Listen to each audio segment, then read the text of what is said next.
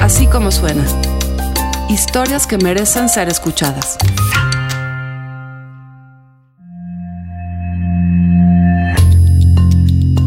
Esta es una historia de amor. Es también una historia de éxito. Es el éxito de unos padres que querían tener hijos. Y lo lograron, porque hoy la ciencia, la medicina lo permite.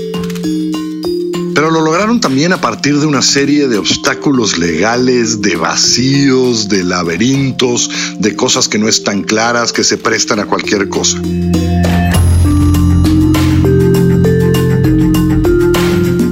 Es una historia que pudo acabar de otra manera. Se la cuenta Galia García Palafox en Así como suena.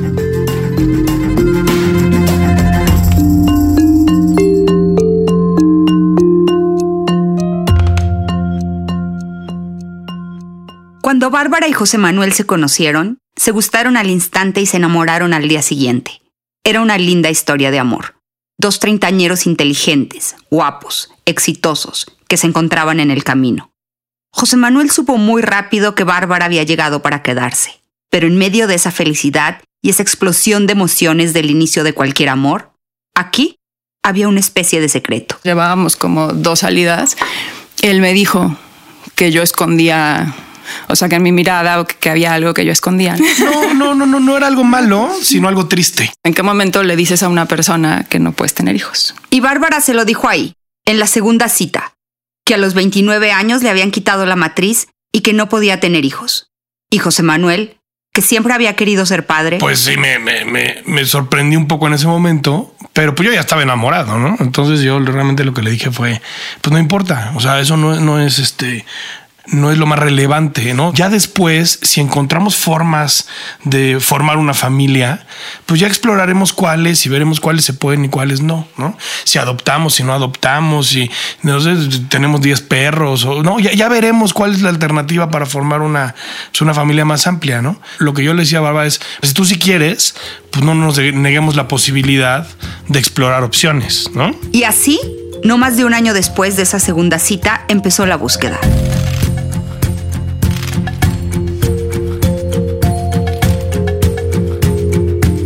¿Cómo tener un hijo si uno no tiene matriz? En la matriz de otra persona. Parece sencillo, pero la única referencia que Bárbara tenía era la de Phoebe, aquel personaje de la serie Friends, una hippie despistada a la que le inseminan los embriones de su hermano y su cuñada. Yo la verdad es que vi Friends, o sea, sí, sí. Tarde porque sí es de Yucatán. Exacto. Llegó tarde.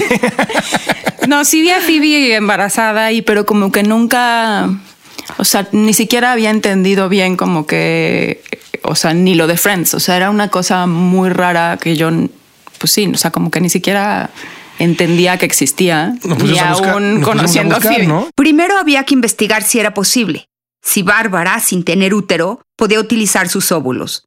Luego, si se los podían extraer y fecundar. ¿Tendrían posibilidades? ¿Quién lo podría llevar nueve meses? ¿Cómo y dónde se consigue un vientre sustituto? Comentarlo, preguntar, implicaba además hacer público que a Bárbara le habían extirpado la matriz. Y eso todavía era difícil para ella. Entonces, quedaba Internet, buscar en el sigilo y el anonimato, pero también en el caos. Una búsqueda rápida en Google da decenas de resultados, incluidas algunas clínicas en Estados Unidos dirigidas al mercado latinoamericano. Primero fuimos a una que sí fue, o sea, totalmente por internet. O sea, buscamos, encontramos una y salimos, o sea, asustados. O sea, sí llegamos y era como, pues sí se veía como una cosa así súper oscura, súper como, Clandestina, misteriosa, ¿no? sí, como el abogado y la química y la bióloga. Todos los personajes rarísimos. La, y la bióloga así casi casi sale con negligé, ¿no? Este, el abogado como de película de terror. Por lo que me cuentan, esa primera clínica era más bien una agencia de colocación de vientres gestantes, sustitutos o subrogados. Mujeres que a cambio de dinero gestan los embriones de otra persona. Pero eso, en México, solo está regulado en dos estados, Tabasco y Sinaloa. En el resto del país es ilegal, aunque sucede. Bárbara y José Manuel, abogados además, no querían tener hijos ilegalmente. Vamos a hacerlo legal. Y lo legal se reducía a dos opciones. Hacerlo en Estados Unidos, ¿no? Carísimo y complicado. O hacerlo en México, en algún estado que lo permitiera. Siguieron la búsqueda. Había clínicas y agencias más serias, también más caras. Tome su turno, pase, firme. Eran hijos los que estaban tratando de tener y se sentían como comprando un coche. O peor aún, como si estuvieran conspirando para cometer un delito. Nos decían, bueno, nosotros les hacemos el procedimiento de la reproducción asistida. Ya después nosotros no nos encargamos de conseguirles a la madre gestante, pero conocemos a una persona que tiene una red, ¿no? De mujeres que pueden hacer eso, ¿no? Y a ver cómo, ¿no? Explícate, ¿no? No, pues sí, son chavas que se dedican a eso, que lo pueden hacer, les pagas, ¿no? Y, tienen a tu, a, tu hijo. Casi, casi te dan un catálogo y tú escoges, ¿no? Si una mujer iba a gestar a su hijo, Bárbara y José Manuel querían conocerla, atenderla, cuidarla, estar seguros de que lo hacía convencida, a cambio de dinero, sí, pero con cariño. Y eso parecía imposible de lograr. Al mismo tiempo, Bárbara y José Manuel planeaban su boda. Se casaron en Mérida, la tierra de Bárbara. El día de la boda, su hermana Fiona les dio una tarjeta de regalo. Les dijo que la abrieran después, cuando la fiesta hubiera terminado y estuvieran a solas. Y la abrimos y puse una tarjeta muy sencilla, pero pues con un mensaje muy emotivo, ¿no? Que era, pues yo les regalo la casa para que tengan un hijo es la única opción, ¿no? Que podrían haber visto otras opciones. Yo eh, definitivamente, si mi hermana y, mi cuñado ya habían tomado la decisión de que querían hacer la fertilización in vitro, quería ser yo la que les, la que les prestaba el útero, ¿no? Fiona y Bárbara se llevan un año tres meses. Son la tercera y la cuarta de cinco hermanos yucatecos. Ellas, las dos únicas chicas, crecieron juntas, muy juntas. Compartimos cuarto toda la vida. Eh, nos vestíamos iguales, ¿no? Ella de un color y yo de otro, pero la misma ropa. O sea, éramos así como medio gemelitas. Bueno, ella sí dice que muchas cosas que las hacía por seguirme, ¿no? O que esperaba que yo las hiciera para hacerlas ella también. Pero pues yo nunca lo sentí así realmente. Somos bien diferentes, ¿no? En el sentido de que pues ella siempre fue la fashion, siempre era como la más sociable. Hasta que Fiona terminó la carrera de medicina y se mudó a la Ciudad de México. Luego Bárbara la siguió pero unos años después, Fiona regresó a Mérida y se casó con un médico. Ellos dos, Fiona y Juan Pablo, fueron los que estuvieron con Bárbara cuando perdió la matriz. Y solo ellos lo sabían. Fiona cuenta que desde ese momento le ofreció a su hermana su útero. Así, sin más. ¿Se dio cuenta de lo que le estabas ofreciendo? Pues yo creo que no tanto. En ese momento ella como que no, no concebía todavía el hecho de ser mamá en, en, su mente. Ella pensaba que no iba a tener hijos que si los tenía pues adoptaría, o sea, no, no, no se ve como algo tan real en el momento, yo creo. Hasta que llegó José Manuel a la vida de Bárbara, y mientras ellos indagaban y buscaban la forma de ser padres, Fiona ya tenía su segundo hijo. Entonces yo abrazaba a mi bebé y decía, es que sí quiero que mi hermana pueda sentir esto también, ¿no? Pero ahora Fiona tenía una familia y un marido. No era una decisión que pudiera tomar sola. Lo planteó. Le dijo a Juan Pablo que quería tener un hijo, no tenerlo, llevarlo, no uno de él ni de ella, el de su hermana. Y él le dijo que era su cuerpo, que él no podía prohibírselo. Estaba decidido, Fiona le haría ese regalo a su hermana. Sería su regalo de bodas, pero aún después de recibir aquella tarjeta, para Bárbara y José Manuel no era un regalo fácil de aceptar. Y después de eso, o sea, aún con esa como maravillosa este, posibilidad, pues me parecía como muy complicado este, tomarle la palabra y entonces este, pues también tuvimos un periodo de, pues de dudar porque era como cargarle mucha responsabilidad a mi hermana. Una noche, Bárbara, José Manuel, Fiona y su marido Juan Pablo cenaron juntos en Mérida. Era una cena familiar con formato de cena de trabajo. Fiona y Juan Pablo, con dos niños chiquitos, tenían que programar las fechas, cuadrar calendarios con sus empleos, con las vacaciones de los hijos. El momento preciso para que Fiona se embarazara, o debo decir para que todos se embarazaran, era ese momento, antes de que los niños de Fiona y Juan Pablo crecieran. Aunque Bárbara y José Manuel habían recorrido varias clínicas de reproducción asistida, seguían sin entender bien los procedimientos. Como que nos explicaban muy general. Entonces nosotros, por ejemplo, teníamos este, una idea de porcentaje de, de éxito, o sea, de, de, ya si pasas todo el, o sea, si logras el embrión y se implanta, o sea, pues tienes este 70% de posibilidad de que funcione, ¿no? Entonces como que, o sea, teníamos una idea equivocada porque no había, o sea, una explicación. Porque el primer paso era que Bárbara produjera varios, muchos óvulos, tantos como fuera posible. Y para eso hay que tomar hormonas. Una vez que los extrajeran, que fueran suficientes y buenos, los fecundarían con el espermatozoide de José Manuel. Luego, de los que sobrevivieran, implantarían uno o dos en el útero de Fiona. Pasar cada uno de esos pasos es un pequeño éxito, pero al mismo tiempo, con cada uno, las posibilidades se reducen porque en el camino se van perdiendo óvulos o embriones. Estás esperando la llamada, ya sabes, de pronto te quedan de llamarte a las 10 de la mañana y te llaman hasta las 6 de la tarde y entonces no sabes si es porque ya se murieron los embriones. No nada más es lo complicado y lo difícil que es todo el trámite hormonal y el procedimiento en nuestro hogar, sino que también en la otra casa, en el otro hogar, pues también estaban sucediendo cosas.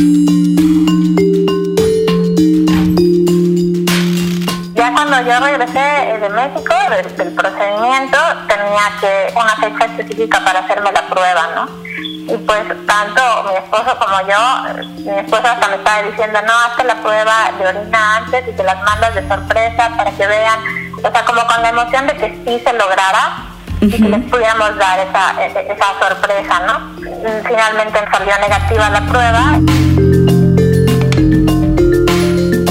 El dolor de esa pérdida lo conocen muchas parejas que han tenido problemas para concebir que viene acompañado de tristeza, depresión, de desgaste emocional y de pareja. Aquí se sumaba algo más. Para Bárbara estaba esa preocupación por Fiona, la responsabilidad que siempre sintió por su hermana. Y además estaba la misma Fiona. Lo que yo sentía en ese momento, ¿no? La tristeza de, que no podía darle ese regalo a mi hermana y a mi cuñado. Y el alivio de que ya no iba a tener yo que cargar con ello, ¿no? No sabía que tenía ese miedo, digamos, a, llevar todo el embarazo. A muchos kilómetros de distancia, en la Ciudad de México, Bárbara y José Manuel pasaban por su propio proceso. Tampoco queremos obsesionarnos. Además, con otra persona ahí. Entonces no pega y después que dices, ¿cómo le pido que otra vez lo intente? ¿No? ¿Y cuántas veces más le voy a pedir que nos ayude? Nada de esto, hay que decirlo, es barato. Bárbara y José Manuel dedicaron sus ahorros de años al procedimiento. Muy difícil decidir en qué momento paramos. No, pues te gastas todo obviamente tu, en el momento dinero, en el que toda tu emoción, en toda el que tu, te ¿no? gastas tu dinero, pues ya en ese momento te detienes. Pero, pero pues incluso puedes hacer esfuerzos y vender cosas. Se lo pedirían a Fiona una vez más. Si accedía, este sería el último intento de tener hijos biológicos. Para Fiona, con todo y el alivio que sentía y ese miedo que había identificado, era más grande su deseo de aliviar el deseo de su hermana, el deseo de la maternidad. Finalmente, en la vida todo lo que hacemos implica riesgo y pues tenemos que decidir tomar ciertos riesgos para lograr ciertas cosas. Esa es la racionalidad con la que Fiona parece ir por la vida. Cinco meses después de la primera inseminación, volvió a la Ciudad de México para una segunda. Bárbara y José Manuel habían decidido que para este intento harían tres cosas distintas. Cambiar de médico, no congelar los óvulos de Bárbara, sino sincronizar los ciclos de Bárbara y Fiona. Y tercero, contarlo a sus amigos, quitarse la pena, salir del closet, que todos supieran de sus deseos, de sus intentos, que les mandaran sus mejores vibras. Y sí, realmente sí creo que, que eso tuvo, tuvo que ver. O sea, que tanto como, pues sí, como tanto amor y tanta energía positiva de que tanta gente quería que nos fuera bien y que funcionara lo que deseábamos tanto. Y sí, funcionó fueron dos embriones los que se, se, seleccionaron como los que se veían con mejores eh, posibilidades de, de, pegar y eh, pues unas semanas después me, me, me, dijo el doctor que yo me hiciera el ultrasonido y fue por el ultrasonido que pudimos ver que estaban ahí los dos saquitos, que sí los dos habían pegado. Creé un grupo de WhatsApp que decía que se llamaba algo así como Felicidades son gemelos y ahí les mandé las fotos del, del ultrasonido.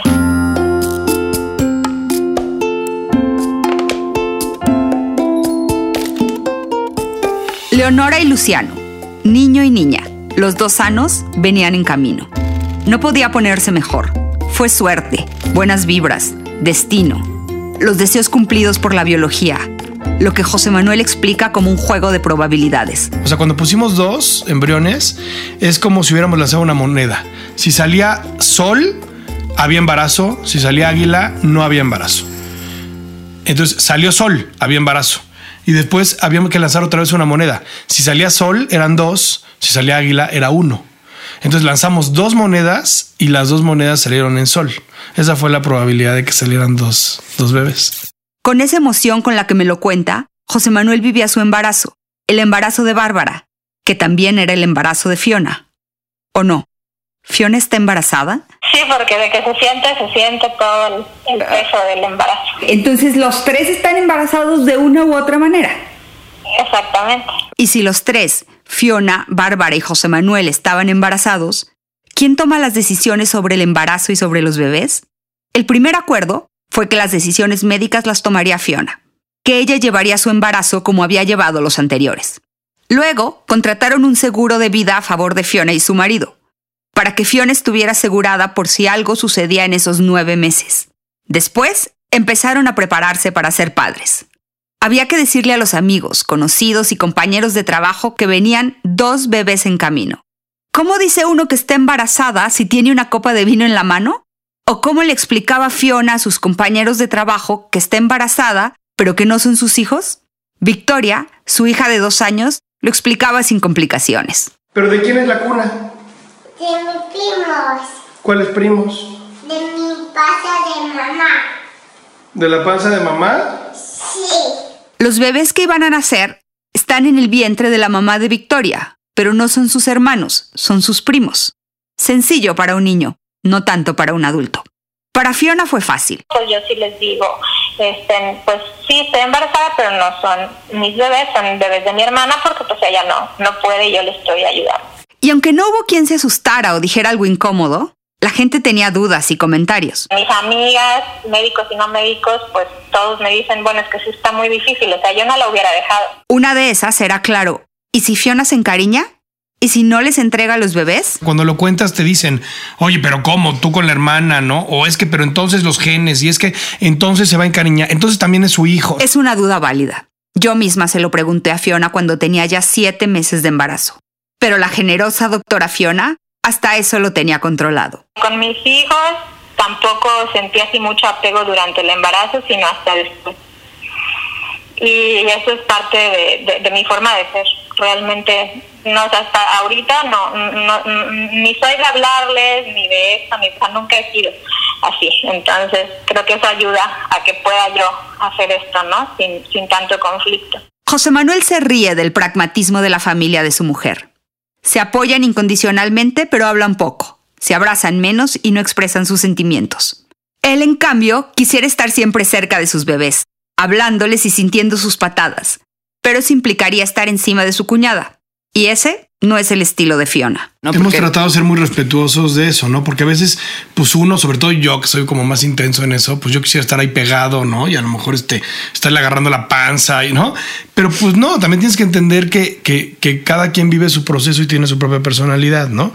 Y mi cuñada y su esposo, pues son reservadones, ¿no? Son, no, no son los más, este, eh, emotivos, ¿no? ¿Cómo te imaginas que va a ser tu relación con, con- con estos niños? Finalmente no van a ser dos sobrinos más. Sí. ¿Tú crees que sí?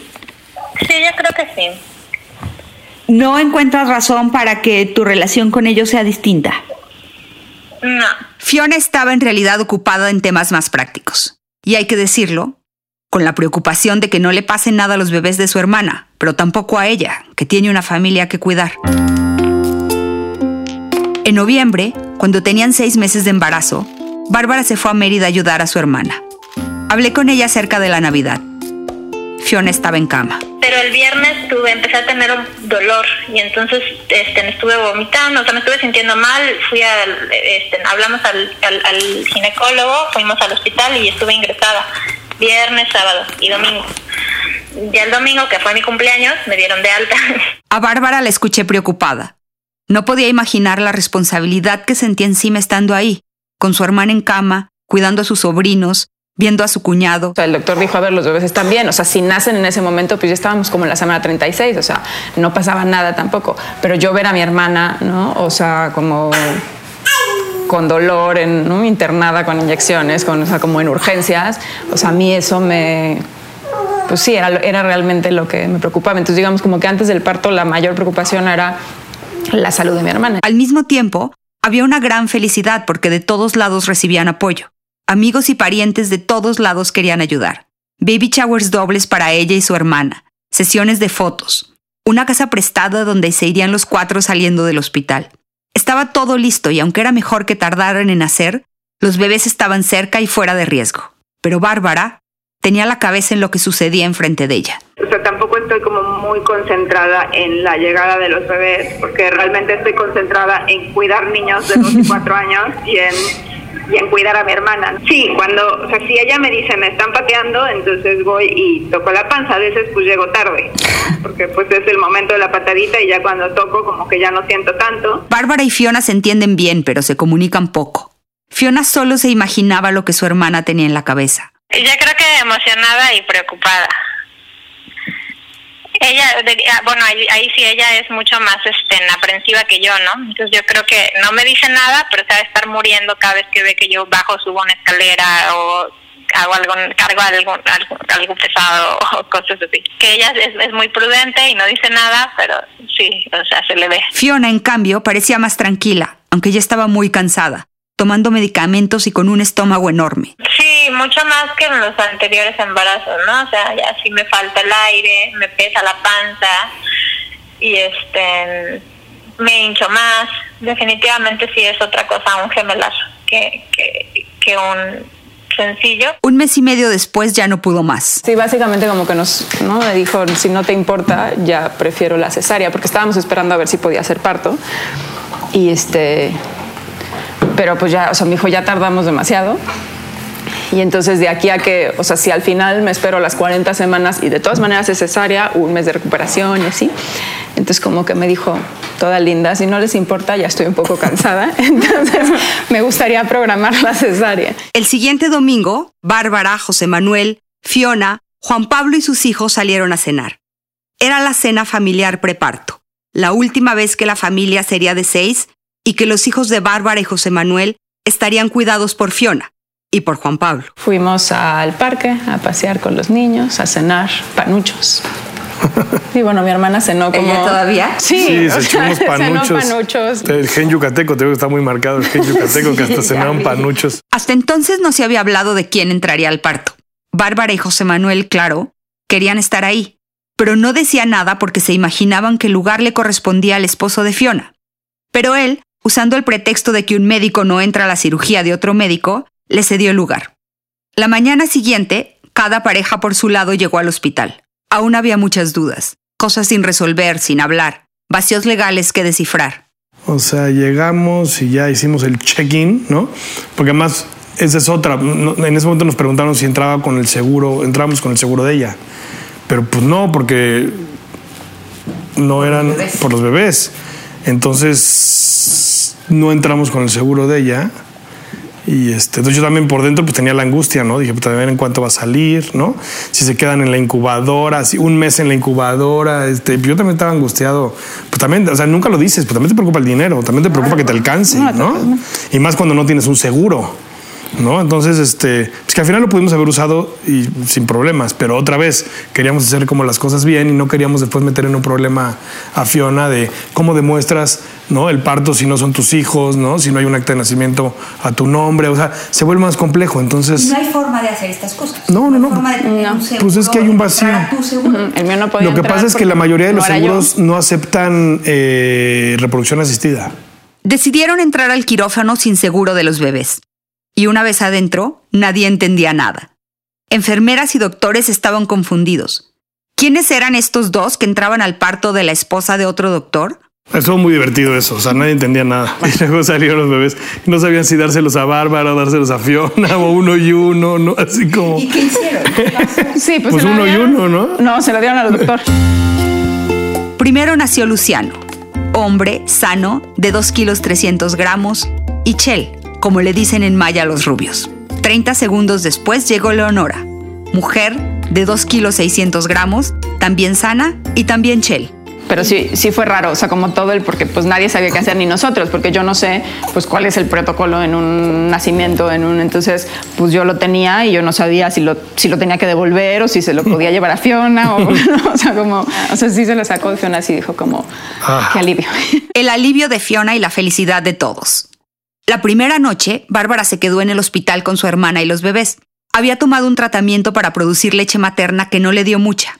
Fiona sí tenía leche, pero no se habían atrevido a hablar de quién y cómo amamantaría a los bebés. Ya platicamos muy al final, porque a mí me daba pena pedirle a mi hermana que, que les diera pecho, pues porque sentía que era como, pues no sé, que a lo mejor ella se iba a sentir incómoda o que iba a ser como otra carga más de todas. Y yo creo que ella le daba pena ofrecérmelo porque a lo mejor yo me iba a sentir o sea, yo no iba a querer, ¿no? Pues yo creo que sí fue casi, casi ya en el de que llegaron los bebés y fue como, ah, ah, ¿quieres que me lo.? Bueno, sí, vas. Bárbara tomaba un bebé para amamantarlo, Fiona al otro y luego los intercambiaban. Las enfermeras entraban al cuarto y veían sorprendidas a dos mujeres amamantando. Son niños gourmet, o sea, crecieron con la leche de mi cuñada, con la de Con Bárbara mía. y con la fórmula, o sea, ya son este sibaritas. ¿no? Cuando salieron del hospital, cada quien se fue a su casa. Fiona con su marido y sus hijos, y Bárbara y José Manuel con los suyos. Fiona se sacaba leche y la mandaba con José Manuel a Bárbara, que estaba a unas cuadras con sus dos nuevos hijos. Un mes y medio después, Bárbara, José Manuel, Leonora y Luciano viajaron a la Ciudad de México. Fiona se quedó en Mérida con su familia. Se hablan por teléfono, hacen FaceTime con los bebés, se mandan fotos. Bárbara hace planes para pasar el verano en Mérida y que Fiona esté cerca de los niños. Busca opciones para que se reúnan todos en la Ciudad de México como la gran, diferente familia que son. La última vez que los vi, Fiona acababa de estar en la Ciudad de México por un trámite. Bárbara y José Manuel estaban emocionados porque Fiona se volvería a encontrar con Leonora y Luciano. Pues sí, lo primero que hizo fue ir a verlos. Los abrazó, los cargó y, ¿no? Pero, pero sí, ya después de eso fue como, bueno, tengo que seguir haciendo mis cosas. Es tal como Fiona me había adelantado que sería cuando estaba embarazada. Serían sus sobrinos y los querría muchísimo, pero no le preocupaba no estar cerca de ellos o extrañarlos mucho. No sentía apegos. Tal vez la mejor forma de explicar la relación de Fiona con los bebés que cargó nueve meses y de las hermanas Fiona y Bárbara es la de José Manuel. La historia es de telenovela, pero las actuaciones no son tan dramáticas, ¿no? O sea, no son de lágrima, no son de...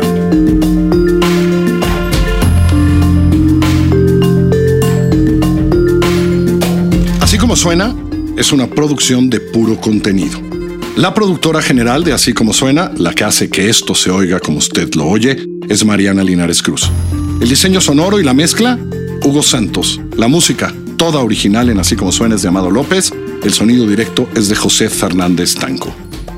Así como suena, es un emprendimiento de puro contenido Sociedad Anónima, que somos María Scherer, Giselle Ibarra y yo. Yo soy Carlos Puch. Les recuerdo que estamos en Google Play, en iTunes, en la página así como suena.com y desde hace muy poco en Spotify móvil. Nos escuchamos en la próxima.